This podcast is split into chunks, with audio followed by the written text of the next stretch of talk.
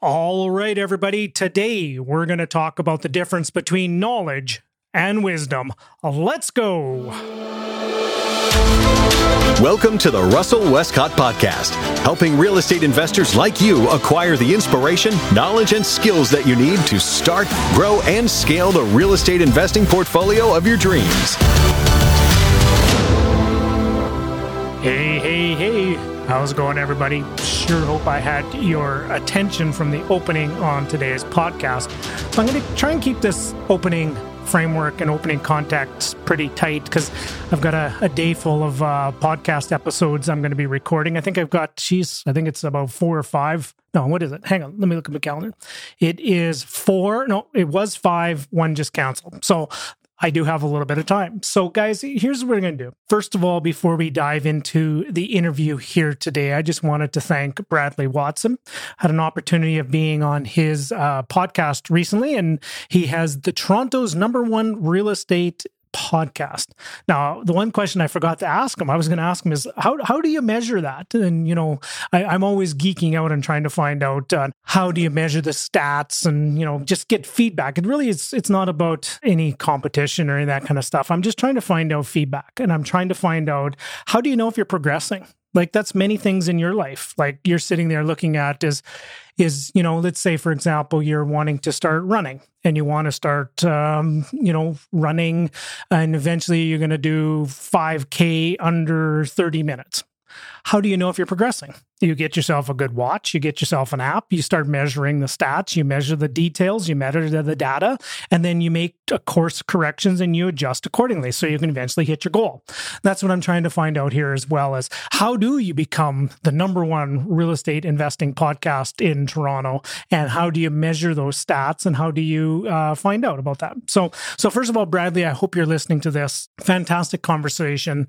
Very much enjoyed our conversation and you asked some amazing questions. It was just, it was, it was a wonderful conversation. No wonder you're growing very quickly of your knowledge and in, insights. Now, interesting to note is I probably should have kept the recording going after we were done. We had about 15 minutes after we were done, and we just got into, oh, so what's going on in the Toronto marketplace? And he just went on a tangent about what's going on in the Toronto marketplace and stuff. And it was just fantastic. It was a wealth of knowledge. So, first of all, guys, if you haven't heard about Bradley Watson's uh, Toronto's number one real estate podcast. I encourage you to check it out and go over there, hit it up, subscribe to it, leave some comments, leave some feedback. And thank you very much, Bradley, for the wonderful conversation. So, speaking of conversation, in this episode, we dove into the difference, a lot of differences between wisdom and knowledge. Um, I talked in here about how I define knowledge and how do I define wisdom, and then also what's the difference between the two.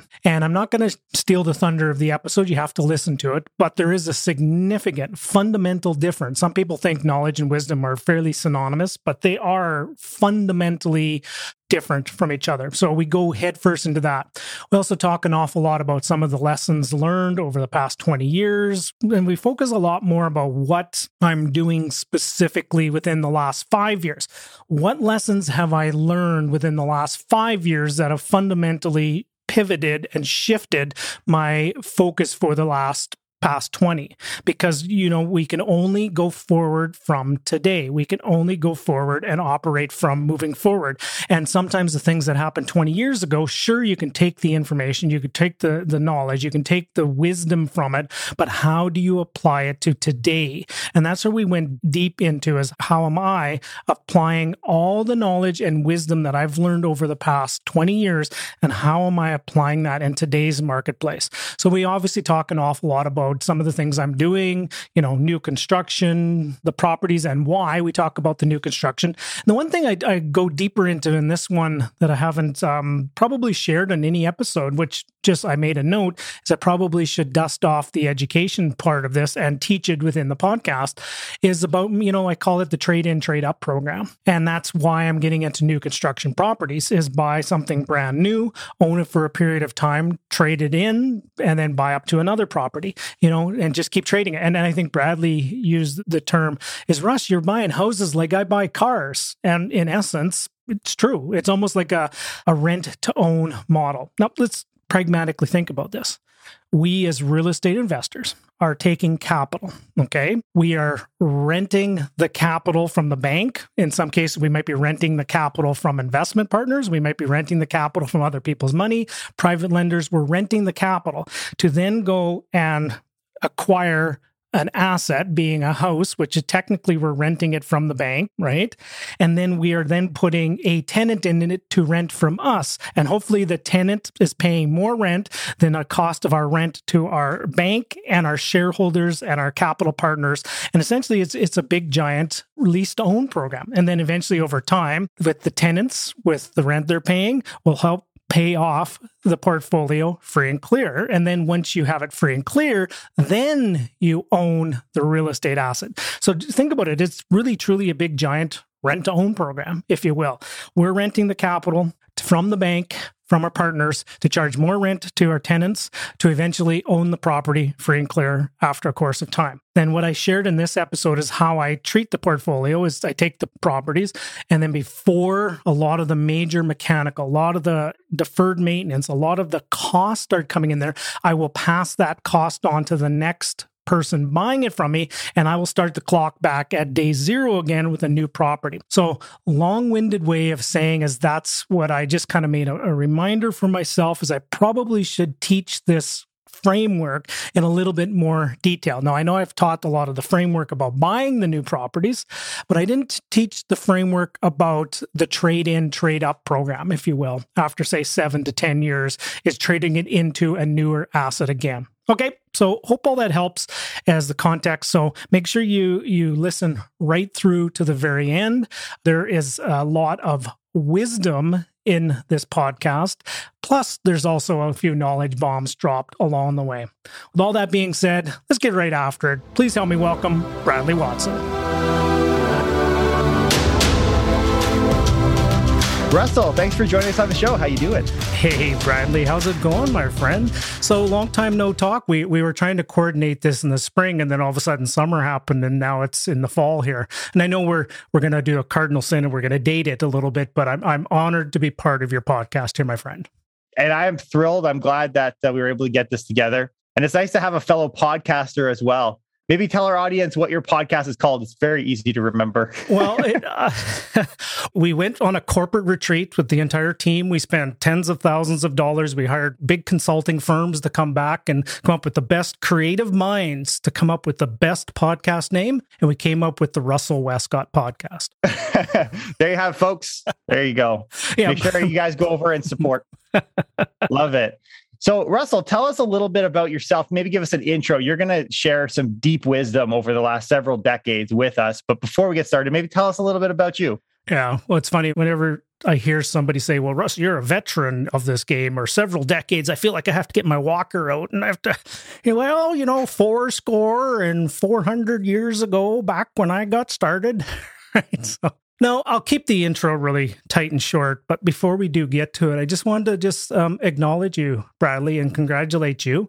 Toronto's number one and fastest growing podcast out there. You're, you're obviously doing something very well. You're resonating with your audience, and you're just absolutely just crushing it. And this is a needed service for people out in the community of real estate investors. So just want to congratulate you. Thank you. Thank you. Well, you know, like in good Canadian fashion, whenever you have to talk about yourself, what do you do? You deflect it a little bit. So, so uh, the real quick story: I'm born and raised Saskatchewan. Grew up in a very, very small town, under 300 people.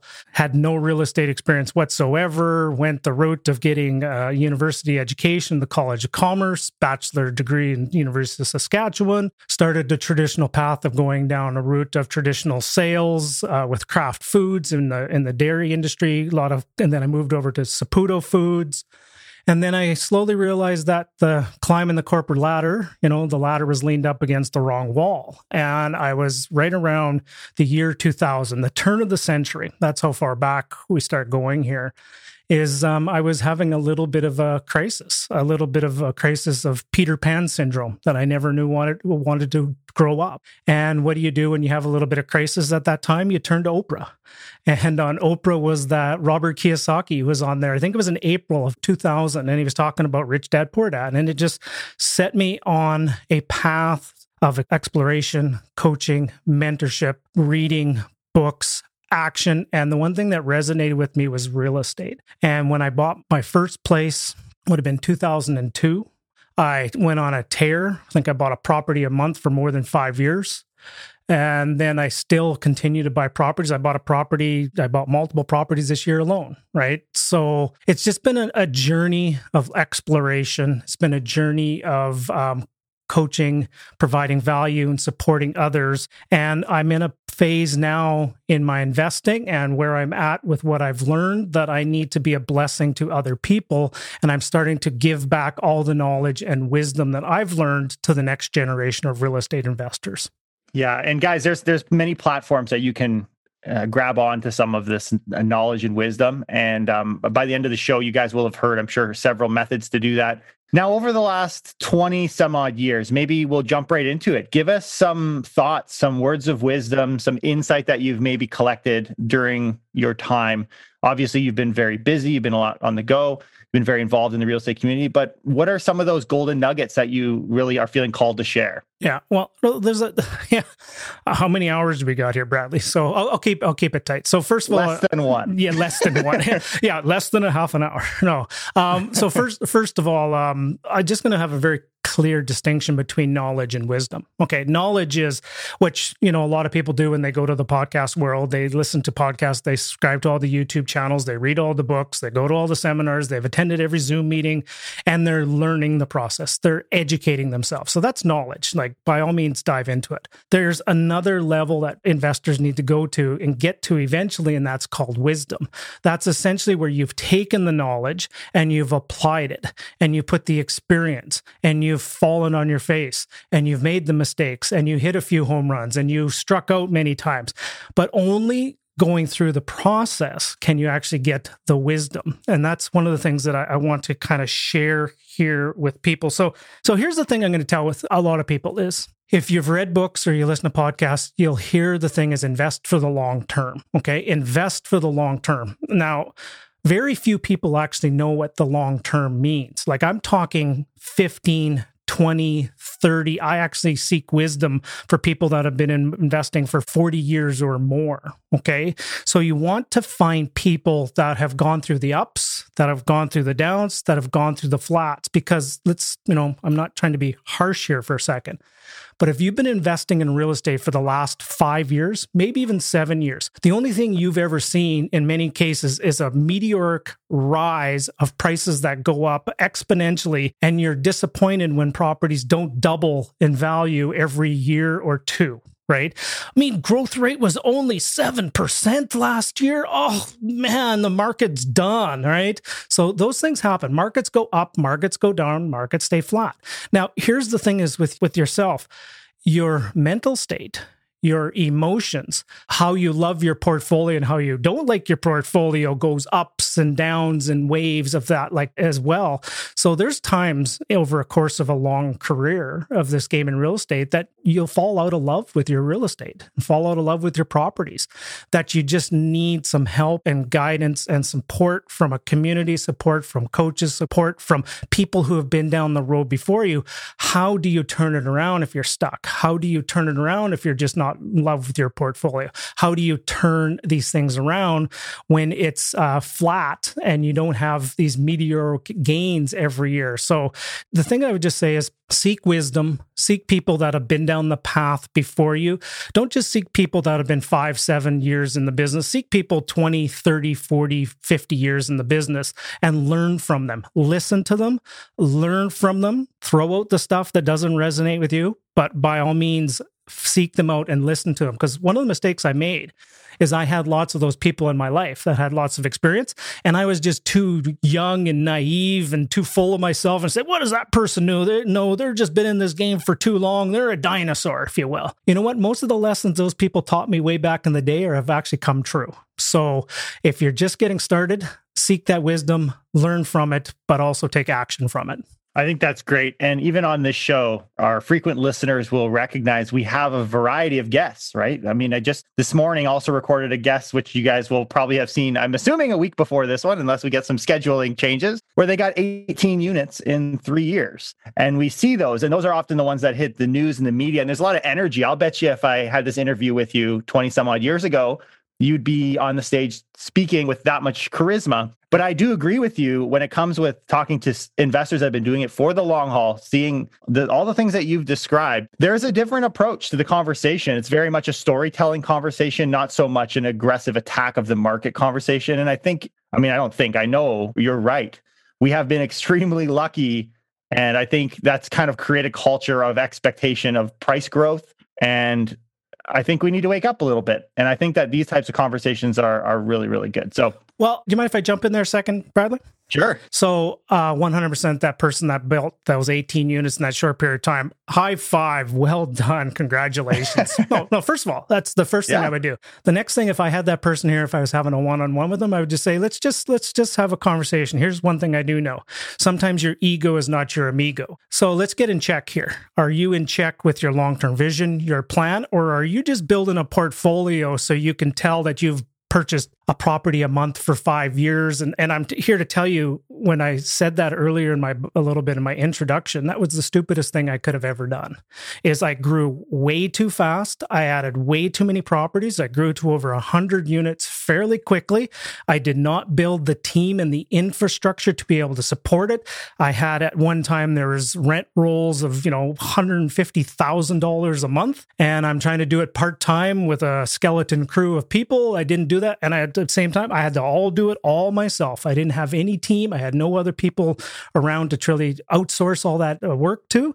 And uh, you know what? You know, to keep this really short, it didn't end well in a lot of cases. And in some cases, I had to rebuild on a few pro. And I bought a lot of properties that were not good properties, but I did it because my ego and I was trying to uh, boast myself up and look great in front of a room full of 400, 500 people and look at me, beat my chest, look at me, how great I am, you know, all that kind of stuff. And just remember, sometimes your ego is not your amigo. Make sure you're in check. Make sure you're building the infrastructure to be able to support the big big business. Because think about this another way.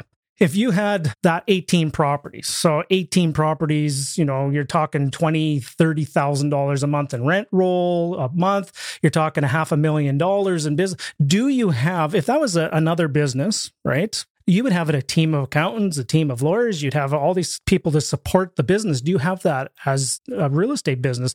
Most people, when you peel back the curtain, are just a single entrepreneur. They're managing their own properties. They do everything themselves. They're doing their own bookkeeping. Their books and the papers are in a, a, shoebox that they send off to the accountant, and they don't have the structures and the business system behind them to be able to scale and grow from there.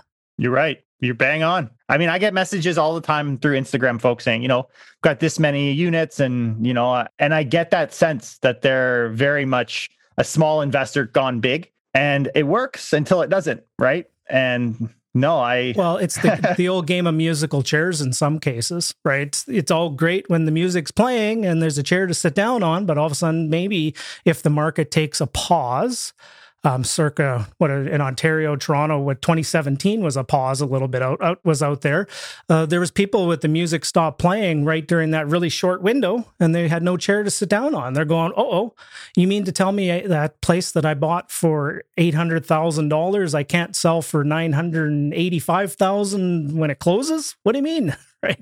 And oh, oh yeah. oh, by the way, I had to qualify for a mortgage and close on it. Oh, come on. I was just doing to sign it before it closes, right? So the music does stop playing. And, you know, I'm not going to sit here and pontificate about what the market is going to do, but in many cases, just trust your gut in many cases. If the market feels and it's going way too fast and it's growing outside of its economic fundamentals underlying it, trust your gut. Don't trust the pontificators of people that are just going to say the market's just going to keep going up forever. And because it doesn't, markets never, ever will keep going up forever. And take a look at your market where you're at and take a look at the growth curve if it's been if it's been growing for you know for many many many many many many years it may take a pause or if your market's been flat or declining for many, many, many years, it can't stay there forever. I would be buying in the flat and down market to ride the next wave up, not buy at the one that's been going up for the last 20 years. Food for thought, folks. Love that. Love that. So, apart from building your team and kind of with the end in mind, as we're describing this, knowing, I guess, identifying what we don't know, the wisdom we haven't yet developed, and recognizing markets aren't always on the upward trajectory, what is some other important skills you'd say matter from those that you've seen around you and, and in your own experience that have allowed you to test that time yeah. or go through the test of time? Okay, so let me frame this a little bit for you. So, most people probably listening or watching this will probably want to make some kind of change. That's why people go to YouTube, they're seeking for an answer. That's why people listen to podcasts, they're seeking some kind of an answer. There's truly only two ways that you can make a change, and that's by meeting new people, and that's by learning a new skill. Okay. So by all means, always try to keep meeting new people, even if it's on virtual. If you can still get out to a meetup group, you know, if you have to wear a mask, don the mask, go out, meet the people. Potentially the next person you meet may change your life. Okay. The other is skill sets always learn to keep elevating your skill set. Now, here's the skill set I would give to young, aspiring real estate investors learn the arts of leadership and communication, learn the arts of inspiring a team of people. Learn how to do a public presentation. Maybe get on a podcast, deliver a YouTube video. Learn how to be able to get in a, a thought process get an, an, an, intention and deliver that intention to a group of people, whether it's one to one, one to many, one to thousands. If you learn how to master the art of communication, whether it's written, whether it's images, whether it's audio or whether it's video, if you learn the art of being able to communicate your message to a wide audience, the world is truly your oyster and you will never struggle for business again. You could become known as just the person to get on a, a podcast or a YouTube channel or a video, and then you can communicate a message. And people that can't communicate messages will come to you and say, Look, I have this incredible project. Would you like to be part of it? What I would like for you to do is if you can communicate this message that you're part of this project, and then you can distribute this message out there right? It can be a business within a business is becoming somebody who's known to be able to share a message to a group full of people. So I guess the lesson to grab out of there is your ability to communicate or not necessarily sell yourself, but maybe sell yourself, sell a message opens doors in the investing world, in the real estate world. Hey everyone, sure hope you're enjoying today's episode. Just wanted to take a quick pause in today's show to share with you a real estate investing and financing tip that has helped many investors scale up their portfolio.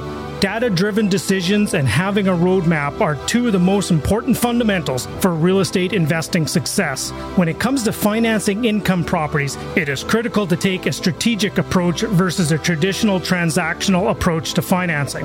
A transactional approach is when your lender or broker just speaks to you about the deal at hand versus sitting down and helping you with your plans of financing and putting a roadmap together for your next properties. Do you have the critical answers to start, grow, and scale your portfolios? Answers to some key questions, such as where will the money come from to keep acquiring your properties? How do you structure your deal strategically while not painting yourself into a corner with future financing? And how to proactively manage your borrowing power? These are just a few of the key questions you need answers. If you're looking to grow your portfolio and you're looking to structure your financing strategically, I suggest you speak with one of the team members at Streetwise Mortgages. They have helped thousands of investors scale up their portfolios and also get into the game of real estate investing. The financing roadmap is complimentary for every client who works with Streetwise Mortgages. Best of all, on top of the financing roadmap, you'll receive a summary report on the top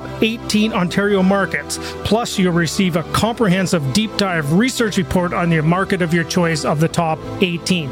I'm currently looking at one of these reports right now, and they are comprehensive and deep, data driven decision materials for you to make the right decision. I highly recommend you take a look at this if you are interested in starting, growing, and scaling your real estate investing portfolio.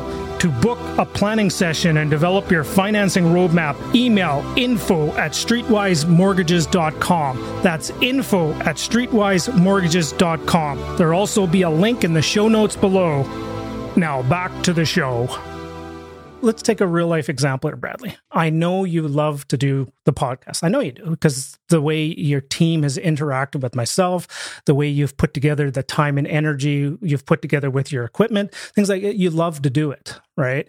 And you put out a high quality product and you have it very efficiently done. But at the same time, it's good for business right? Right. People hear it, people will come back to you, people will maybe want to transact with you because you've been in their earbuds for 70 some plus episodes for hours and hours and hours and they just feel like, "You know what? I know Bradley. I trust Bradley. I want to transact with Bradley." So it's been good for business that you've been communicating your message to an audience of people and they've come back to want to do business with you. And you're not even selling anything other than selling people some good education, some good content, some good inspiration, and some encouragement to move forward. Right. Yeah. And I agree. And I, I've heard it, I guess, said in different ways, but I love the way that you're kind of introducing it and giving the value behind doing it. I think it's easy to say, you know what, get on podcasts, but it's a different story when you start to recognize that this isn't just we're not just pushing out to do it. These skills, the communication skills, the sharing of messages, it's a lot deeper, a little more it gets you out of bed. you know, it's it's fun, right? It's Monday yeah. morning out here where I am, and very early in the morning out in the West Coast, right? And I was I've been up since you know three hours now, and I'm excited. This is on my calendar. I'm looking forward to doing this. And and as you would know, Brad, there's a lot of people that because you have a successful podcast, there's a lot of people reaching out to you that probably do a really poor job of put me on your podcast. We just closed this 17 billion dollar project. Put me on your podcast. Um, no. right? What value are you going to bring to my audience to help move forward the message I'm trying to do? You probably haven't even listened to one of my podcasts. You probably don't even know the message that I'm trying to accomplish and stuff like that. I, you know, I get those requests all the time and it's just like, sorry, that's a technical term for delete, right? yeah. It's more of this approach of give me versus share and let me share with you and your audience. And I totally get it. But let's get off the podcast conversation. Let's get off the communication conversation. Let's let's segue a little bit from a perspective of a savvy investor that's done a few doors, we're like, yeah, I don't know. I'm, you know, I'm 80% loan to value on my properties. I'm a little nervous here. Or or someone who's entering the game, like what advice should they take and what advice should they put away? Like when you're listening to someone with all the energy, there's good in there too. Yep. But what is what is the stuff? So maybe it comes from how you listen to podcasts, how you listen to information. What is it that you're like, yeah, I could take that, or no, I've heard that a thousand times, doesn't work. What are those kind of topics? Here's the one thing that I do is I always I call it the one percent. I'm always looking for just that one percent nugget that I can actually implement and move forward. It's just like um here's the analogy I would use. A lot of people um sit there at the beginning of a year, end of year and say, "Look, I'm going to read 52 books this year, one book a week." I go, "Fantastic. Congratulations. High five." Okay, what did you implement from those 52 books that you just read? What actions did you take from those books? Uh, well, I read the next one. Okay, so everybody's so focused on consuming the next book, they actually didn't implement a book that they just read. So, with a lot of people I work with, we actually slow it down and we do a book a month and we immerse ourselves. We get the audio version, we get the paper version, and then at the end of that month, it's how many things can you execute and implement from that one book, and you're only going to do 12, you're going to do one a month for the entire year because it's all about the execution and the result versus just the consumption and moving on to the next one. Okay. So that's one of the key things there is, is just that comes back to the knowledge versus wisdom is you have to execute and apply the process. And that's how you get the wisdom over years gone by. No, I, I, I see exactly what you're saying. And I very much in the real estate world too, there's a lot of shiny object syndrome. There's a lot of running around and very much we love passive income. Passive income is sold but we also love passive consumption of information. And listening to a podcast is that reading a book is that. But i love the approach and i and i very much agree. I mean there is no doubt every guest on our show are action takers. People that are worth listening to are those who have taken action in their own way whether that's in their personal life their real estate life whatever instead of just kind of standing by listening and being a voice you know? Like it's one thing and maybe this is coming back to your wisdom scenario but it's it's one thing to have a voice. It's another thing to have something tangible or practical behind that voice with with some support. Yeah absolutely. And you just triggered a conversation piece there is have a voice. Um, that was one of the hardest things that i had to eventually over time was to discover my voice and find my voice.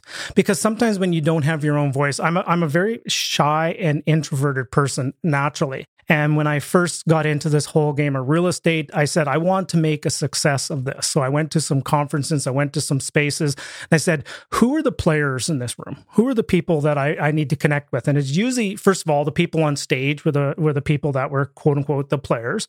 And then during the breaks, you'd often find little breakout groups with a person in the middle surrounded by eight, 12 people.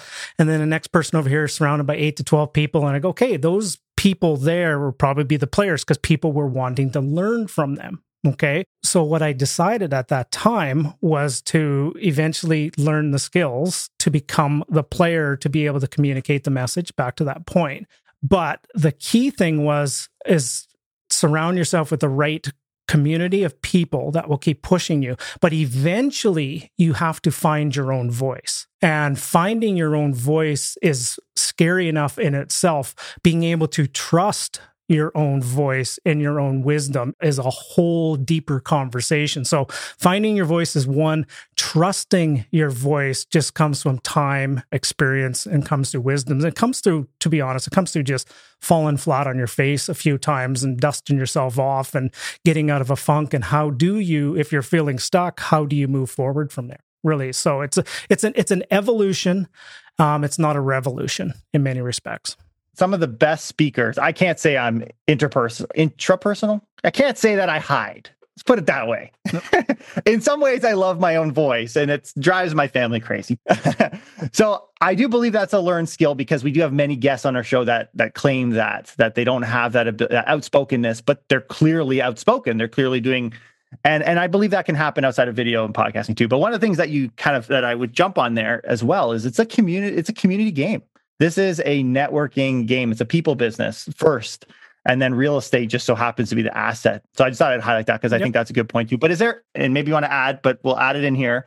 What is something you hear that you're like, no, uh, like that drum has been beaten way too much, and I just can't kind of get behind that. I've seen that come through as a false narrative in the past. Here's the thing is um, there's a couple things. Number one is some people feel that you have to always invest in your backyard where you live. You have to be able to drive to the property or you have to be able to self-manage it and stuff like that. And I sit there and I look at where I live. Like I live in a suburb of Vancouver and no different than many of your people that live out in a Toronto or a suburb of a Toronto. And I can't find a property that works anywhere around here that the numbers just don't make sense. Now, don't get me wrong. I could hopefully buy a property and while try to have it be significantly negative cash flow to try to absorb it over a period of time to eventually sell it in a speculative market in the future for more. And that has been proven. I wish I would have done that maybe about 10 years ago.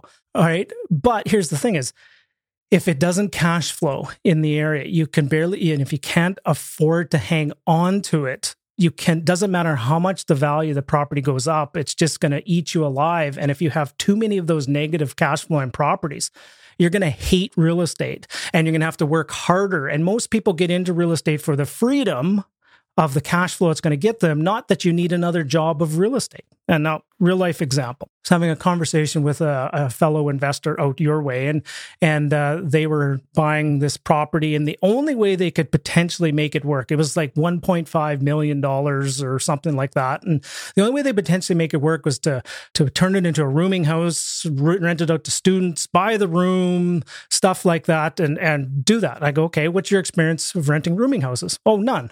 Okay, so you're going to hate life if, if you have no experience with rooming houses. Okay, do you have a professional managing it? Um, no, I'm going to do it myself. Okay, but you have a full time job, right? Okay, how's insurance looking for it? Oh, I haven't got my insurance yet. Oh, good luck trying to get some insurance on a rooming house at the moment. There are options, but good luck. And but they had like eight rooms, and they only had three of the eight rented because the school was still closed, and they were bleeding a thousand, eleven hundred dollars a month. They go, but once I get those other units rented, I go, how long can you last doing that? And I and so I go, the good news is two things is either you rent those properties ASAP as quick as possible to get the cash flow up, or the good news is you bought it at a decent price, you put a little money into it, you potentially could sell it and make about $40,000 and move on into something that might be a little bit easier for you to dump into on your first transaction. So here's the thing that I say is you don't have to force a round peg in a square hole to buy where you invest. Your capital doesn't care where it goes, it just wants to earn a return for you. And what I've done within my own business is I've moved to another province to invest in a market that's on a flat trajectory at the moment with all the indicators on the economic fundamentals that it's about to hit another bull run on the way up again. And that's what I'm doing and have done over the last years. Yeah. And I love the get out of here kind of example because I think that that is an ultimate solution that you have that you've come to. It's just as I sit back and I kind of look at the local market, I look at what's going on across Ontario, not even just in Toronto and not even just the GTA, but outskirt communities now too. The temptation is is just to get assets to hold it. It's a long term. So let's say I'm taking a cash flow loss you kind of sit back and say, well, everybody's taking a cash flow loss. Everything that's on the market is negative because the demand on the purchasing side is so high that, yeah, well, at least I'm making a mortgage paydown. I'm net positive, even though I'm not seeing it on a monthly basis. What would be your response to that conversation? Would you say red light, don't go, but ultimately pushing yourself out of that market? Or would you say, you know what, maybe there's other creative ways that we can obtain value or is that for a specific type of risky investor? Like what, what is your kind of dialogue with folks in that in that pool? I'll give you a real life example. So here's a conversation i was having with somebody so it was a couple weeks ago now, and they were looking at this um, box in the sky condo for nine hundred thousand dollars, and they they were saying it's it's it's actually a property that will work here in Toronto and area. And I go, well, that's fantastic. Share the numbers, and the numbers were really tight, really skinny. They were getting thirty four hundred rent for nine hundred thousand. It would with some creative pro forma math, they were making it work. I go, okay, so okay, congratulations. Um, I wouldn't touch it with a 10 foot pole, but that's just the lessons I've learned over the years. Let's take the exact same price point of 900,000 with the exact same amount of capital and let's move it over to this market over here, which where I invest in is Edmonton. I can find you for the exact same price point. I can find you a fourplex brand new construction fourplex with a, a yard, with land, side by side semis with suites that's going to generate 6200 a month in rent. And if you do real pro forma math on it, it's going to generate about $1500 spendable cash for you per month, give or take. Okay. What would be the purchase price on that one in Edmonton? It was about $900,000. Same price. Exact same price point. Okay. Yeah. Um, and it's a completely different asset as well. And you actually get some land with it at the same time. And you're almost doubling, almost doubling your rent. Okay. So that's how I can usually tell if people are doing a little bit of creative pro forma math is because I kind of know that that type of a property at 6,200 in rent will get about 1,500. If somebody's only getting 3,400 in rent, I know they're creatively juicing the math up somehow right? Or they're justifying it that it's getting pay down and I'm getting all this pay down from it and it's this, that, or the other. So there are different avenues. And I know a lot of clients that I've been working with have been divesting of some properties out your way and have been moving it out into markets that are poised to grow on the upswing, you know, i.e., Alberta, Edmonton, there's some markets in Saskatchewan. And these are some really good properties too, like high quality properties as opposed to, you know, 80, 90 year old houses that are fraught with deferred maintenance and you're paying $600,000 for them. Yeah. I mean, I, from the tale of history here, I've been in real estate since 2014. So I'm not in the same wheelhouse as, as what you're describing. But from where I've seen, even in the, the short time that I've been in real estate investing, I've noticed that that pressure has gotten more and more. People are feeling like they need to jump through hoops in order to get in because the stories are from folks like like us and where there's been a level of success in the past it's a habit just to say well they made it. I can make it. But if i can't get in i can't make anything. I'm stuck. Like get in the game and this whole conversation of activity or being you know getting involved. I think that pressure has just been building up up until 2017 and then everyone's running away. Maybe there was an opportunity in there but since then it's just progressively getting worse. I guess the question to bring it all the way back is we're all looking for a good investment what would you say from your history in real estate has been the best investment that you've made since you've started? Well, I will answer your question to frame it in real estate, but um, the best investment by far, no questions asked, is an investment into myself. And is an investment into my education, investment into my mentorships, people mentor me, my coaching. That has been the best investment. The second best investment is investing into my team, investing into my team of people that's around the business. Those are the by far the two biggest investments. Within the context of real estate, the best investments I have now pivoted towards, and I've only learned this in the last five years, is moving towards quality versus quantity, moving into purpose built new construction properties as opposed to try to fit round pegs and square holes.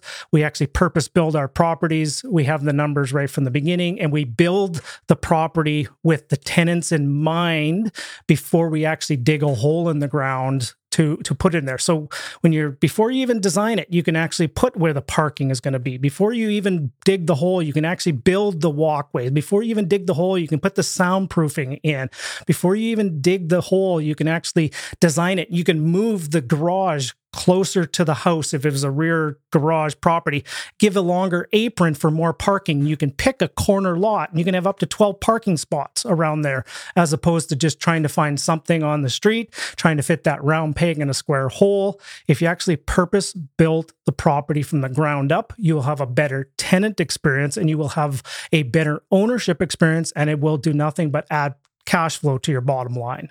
And I guess the from uh, my outside perspective, I don't do development, but from the outside perspective, I've I've heard many large Canadian in- investors discussing the idea that people are looking for newer in general, like people that are out in the resale market even.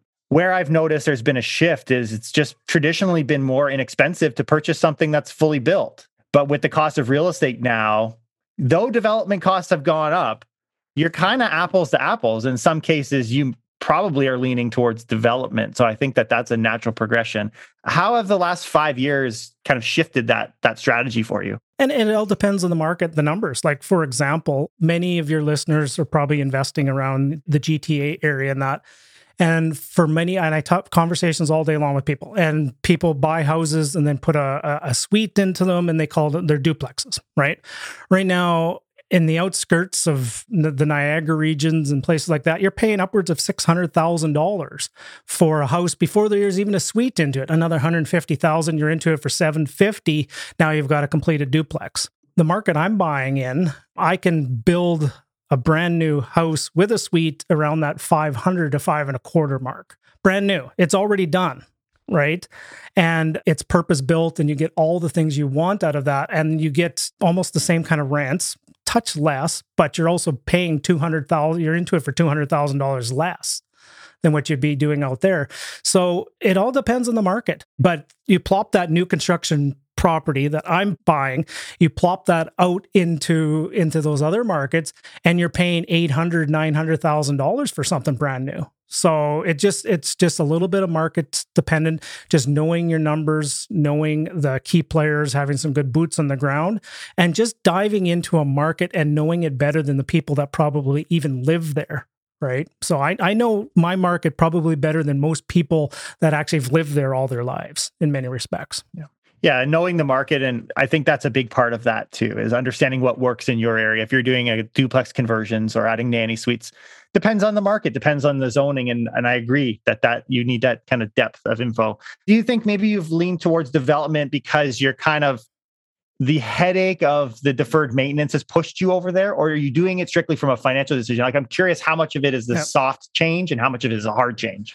Well, here's uh, well, I had a few more hair follicles when I first when I first got started, and um, uh, why I lost a lot of hair follicles was because of over time. Here's another big lesson that I've learned over time: is the longer you own a piece of real estate, the older it gets. So wow, rocket science, eh, Russ? Right? But but most people don't understand that. Is you buy a property, let's say it's 60 years old when you buy it and you plan to hold it for 20 years. When you're done, it's going to be 80 years everything probably had to be redone. You have to put new roof, you have to put new windows, you have to the the heating in it. You probably have had multiple uh, rain floods that come, and maybe the weeping tile and all that kind of stuff. Everything probably had to be replaced. So that's one of the reasons why I learned those lessons is because the deferred maintenance over years, when you start owning a place, you know, 10, 12, 15 plus years, you have to budget for all those things and not a lot of people will budget for all those things to be replaced that's why i went towards new construction because for typically for the first 10 years you actually don't have any of those costs If you do, there's actually for the first, you know, two, three, four years, a lot of it's covered under warranty if anything's ever wrong because a new home uh, warranty program. Then what I typically will do is in year seven to 10 is I will divest of some of those new properties, sell all that deferred maintenance that's upcoming onto the next owner. And I'm going to go build a new place. And then I'm going to have the first 10 years of stress free ownership where I get the benefit from that. Here's the thing is treat your real estate like a portfolio. You don't have to hang on to it for 40 years. You can actually have a portfolio of 10 properties that you transact and trade over every 10 years, and you will always have new properties in your portfolio and you'll have a better ownership experience. That's definitely a unique take on it. You buy houses like I buy cars. it's it's it's I call it the it's almost like a leasing program. Is really what it is. Yeah, it's a it's very much the same and I get it. Like I get the reasoning. I get the, the the thought behind that. And the only way I know this is because I've owned properties that have just not performed well and the deferred maintenance like when i sit there and i look at my new portfolio and my portfolio i've owned for 15 years the numbers in black and white just tell the story and i'm sitting there going why do i own these properties these these older properties this with deferred maintenance down the road and it's just they cause the majority of the headaches I can see when you when you first purchase a property, you do all this analysis, right? All these plans on how much is my maintenance going to cost and, and management and, and all these upcoming expenses for the first five years. But then at the five year mark, we just roll it forward. There's no re-examining of what we have. I think that's that's a big point of ignorance out there it's something I don't usually focus on. Five year, let's go. Like, are we truly doing a full pro forma at the five year as we did at the first purchase? I'm guilty of not doing that. I think that's something that's wise to do. Yeah. And here's the thing is, and then what you potentially could do is if you can absorb that you have to put new roofs and windows and all those things in, by all means, keep it, by all means. But if you're sitting there and you're looking at it and go, holy moly, this is going to cost me $19,000 over the next three years, where's this coming from? It's either coming from your your right hip pocket, which people will not then analyze the return on investment that they had to put another $20,000 into their property, or it's going to come from the cash flow of the business. Okay, I can absorb it, then I will keep it. Or in my case, in some cases, what I'll do is I will sell it and I'll transfer that cost onto the next owner and I'll go back and start the clock back at brand new construction moving forward again. Okay, we're running short on time here, but I definitely we, there's been a lot of optimism here. I want to hear about a failure in your past that you've kind of looked back and you're like, that was a good failure. no, I'm glad I went through that. I'm not. I'm glad I'm not going through it, but I'm glad I went through it. Wow. Sometimes uh, I often make the joke that sometimes I've been put on this planet to serve as a warning to others of what not to do. Um, here, here's the one of the biggest failures, and it's something I alluded to early in the process uh, and early in our conversation too. Is I didn't build that team. I didn't build the people around me. I was the, you know, for two terms I'll use, I was the lone wolf and I was the Han Solo. Okay. I had to do it all myself. I had to do all the property management. I had to do all the books. I had to do everything myself. And still to this day, I have a little bit of that nobody can do it as good as me syndrome, right? And to be honest, probably nobody can do it as good as you in many cases. But there are people out there that love to do the books. There are people out there that love to do property management. There are people out there that love to do the acquisition for you to go kick up the, the listings and go find the property. There are people out there that will gladly go research the lending opportunities and approach 20 banks on your behalf as opposed to you just having the relationship at one bank. Build out the team is one of the fastest ways if you have a growth mindset to do this.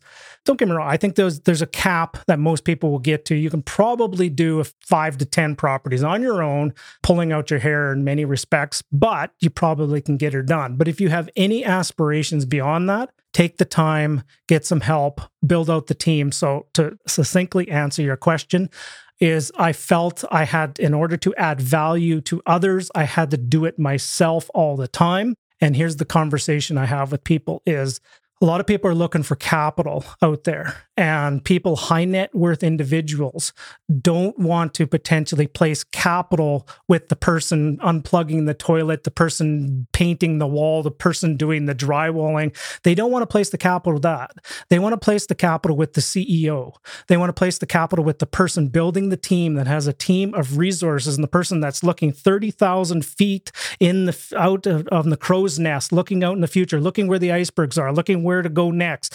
That is where high net worth people want to invest with. They don't want to invest with a, you know, pardon my language, a glorified property manager. Wow. Very good. Yeah. Love it. Guys, I know you've gotten so much value. I know I've learned a ton and had just really good dialogue today. Russell, really appreciate it. Where can folks find you? Maybe once again, mention your podcast, but what other platforms could people get access to the communication and all this insight you're putting out. Well, remember that that high profile consulting firm we paid to do all that creative marketing and stuff like that? So everything revolved around my name. So if you Google Russell Westcott, it's not Russell Westbrook. You'll get the joke when you start typing in Russell West, and then the first person will come up was Westbrook. I'm definitely not him. If you Google Russell Westcott, that's where the, the podcast is. That's where the all the uh, social handles are. That's where my website is. Everything revolving around if you're interested in learning more, just just search my name and you'll find more. Pretty easy. No doubt anyone who's gotten to the end of this podcast has got a ton of value. Guys, if you have any questions for myself or for Russell, please leave them down below where you can and um, support the channel. Share this on Instagram. You can tag us as well at Watson Estates. Russell, it's been a really good conversation. I have a feeling we'll be seeing you again soon. So thank you for taking the time to join us. Honored to share, my friend.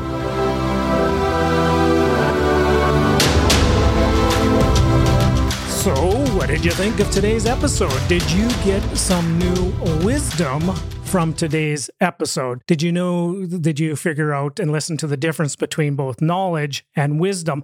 And most importantly, what actions, what are you going to implement from listening to today's episode? Did you get a new fresh perspective on maybe how to analyze properties? Did you get a new fresh perspective on what it takes to be successful long term in real estate? Did you get a new fresh perspective on owning properties for 10, 15, 20, 30 years or longer and what it takes for the ups and the downs. Did you get maybe some fresh perspective on the mental makeup and what it takes when you're feeling a little bit stuck in order to keep moving forward? Okay, guys, I sure hope you enjoyed today's episode. Like I mentioned, I do have an entire day full of uh, podcast episodes and some training tutorials, and I'm going to be in front of the, the lights and the camera and the microphone here all day long. And I'm looking forward to just cranking out some more content. There is so much more to follow. There are so many more details to, to come. If you haven't left some feedback or you haven't yet subscribed, I highly encourage you to leave some feedback and subscribe. And more importantly than both of those is if somebody shares this with somebody else, is to me, the greatest honor that I can have is if you feel compelled enough to share this with somebody else. So if you're ever having a conversation in a network setting or in somewhere out in a meetup group and people are looking for good, you know, fire podcasts, send them my way. I'd love to be able to inspire them, encourage them, and help them move along on their journey. All right, gang, until the next one, remember, you know how we end off each and every one of these podcasts. In every interaction you have with another person, always, always, always leave them feeling inspired, encouraged, and come from a place of love. Bye for now, everybody.